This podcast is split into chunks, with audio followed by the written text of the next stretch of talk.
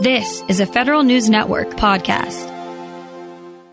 The coronavirus is causing tough times for business, and that's spelling trouble for the Air Force.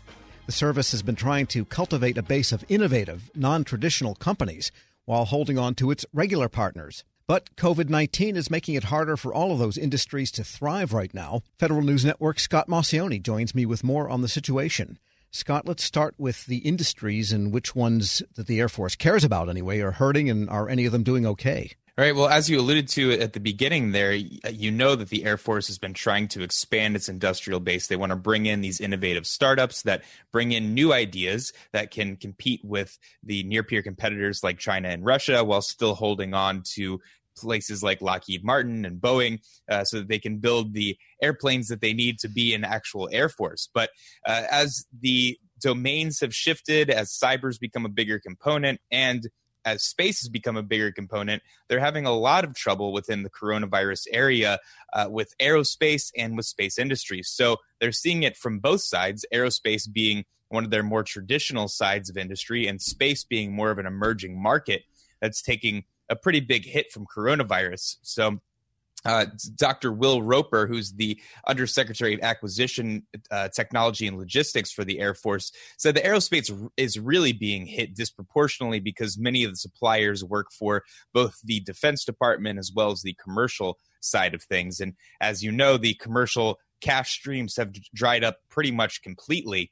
Um, on the other hand, space is pretty vulnerable because, as as I said, it's an emerging market uh, in terms of low Earth uh, orbit payloads and small launch things like that. And investors really are just moving in a more conservative posture. They are waiting to see what the government's going to be doing.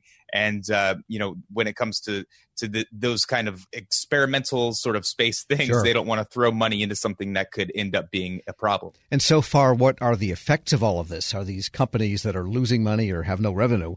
Are they failing to deliver? So no one's failing to deliver at this point, but the uh, leader of the International Association of Machinists and Aerospace Workers, President uh, Robert Martinez Jr., said there's about 500,000 aerospace production jobs that could be in jeopardy due to the coronavirus outbreak. Now, he said this before the stimulus package went through, which added some money that could help the defense industry. But, you know, that money dries up pretty quickly when there's not a lot going on. The industry's already had to lay off about 13,000 employees, and that's pretty important when it comes to an industrial base that the Defense Department needs to keep going. Um, there's an unprecedented, and they said it's an unprecedented number of layoffs that that continues to grow as these companies shut down, not only because of government restrictions and inability to ensure a safe work environment, but also because just the investment and the cash flow is not there. Um, you know, we've seen the Defense Department increase its progress payments to give companies more liquidity, uh, and and they're hoping that that will help a little bit. And at the same time, you know, the Air Force and the Defense Department are trying to keep their pedal or their foot on the pedal when it comes to uh, continuing contracts to make sure they have the money they need. What an irony! The government needs what these companies can put out, and yet the government is telling them to stay home and don't do any business.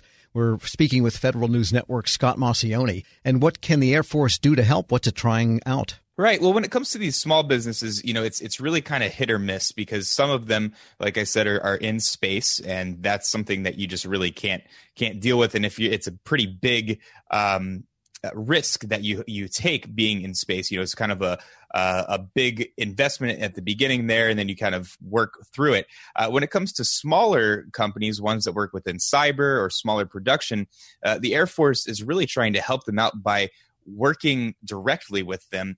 Uh, so what what they've done is luckily right before this whole thing started, they gave out nearly a billion dollars in small business contracts to 599 different businesses, and that was supposed to be part of the South by Southwest festival that happened in.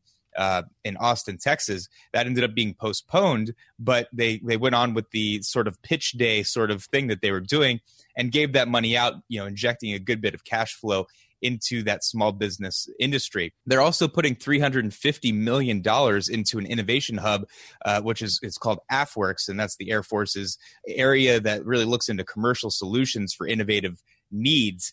And, uh, you know, they've found that they've gotten over a thousand submissions through that. And that's not just limited to small businesses. It can also be bigger uh, businesses like Lockheed Martin. And, and the strategy with that is to find ways to create new supply chains for things like protective gear and medical devices at a small tier level. So, you know, you don't always have to rely on a place like General Motors. When you need ventilators, you can maybe rely on uh, a place down the street. And and what's really interesting is, is through this Defense Production Act, I've seen a lot of these small companies kind of step up and do things that can help the Defense Department and just the government as a whole. One of the really interesting things that I saw was a distillery in California shut down their operations as you know making hard alcohol and ended up becoming a Purell plant. You know, not necessarily for Purell, but for hand sanitizer. So you know they're putting that alcohol to good use while uh, they can't really have people come and visit the distillery. Yeah, it gives new meaning to the term moonshine. And I yeah. guess the question for the Air Force now is what about readiness? Because we've seen from the Navy example that a major asset can be crippled by the coronavirus. Right. And it, it, that is something that is a serious concern. Now, the Air Force considers their airplanes uh, sort of a uh, uh, hermetically sealed area. So they're trying to keep their pilots in a bubble. They consider the most dangerous parts really when they're outside of the aircraft and going to their bunks or doing whatever. So they've been keeping their pilots very isolated socially. But General Mark Milley, who's the chairman of the Joint Chiefs of Staff, said last week that he feels that readiness is still pretty good right now. It's it's really top notch, and that they don't need to be concerned at this point about you know meeting any of their international or national missions. Now we don't know if that will change in the future. And one of the things that we saw last week was more than 400 service members in one day being infected with coronavirus. And we're getting close to, if not over, 3,000 service members who have been infected.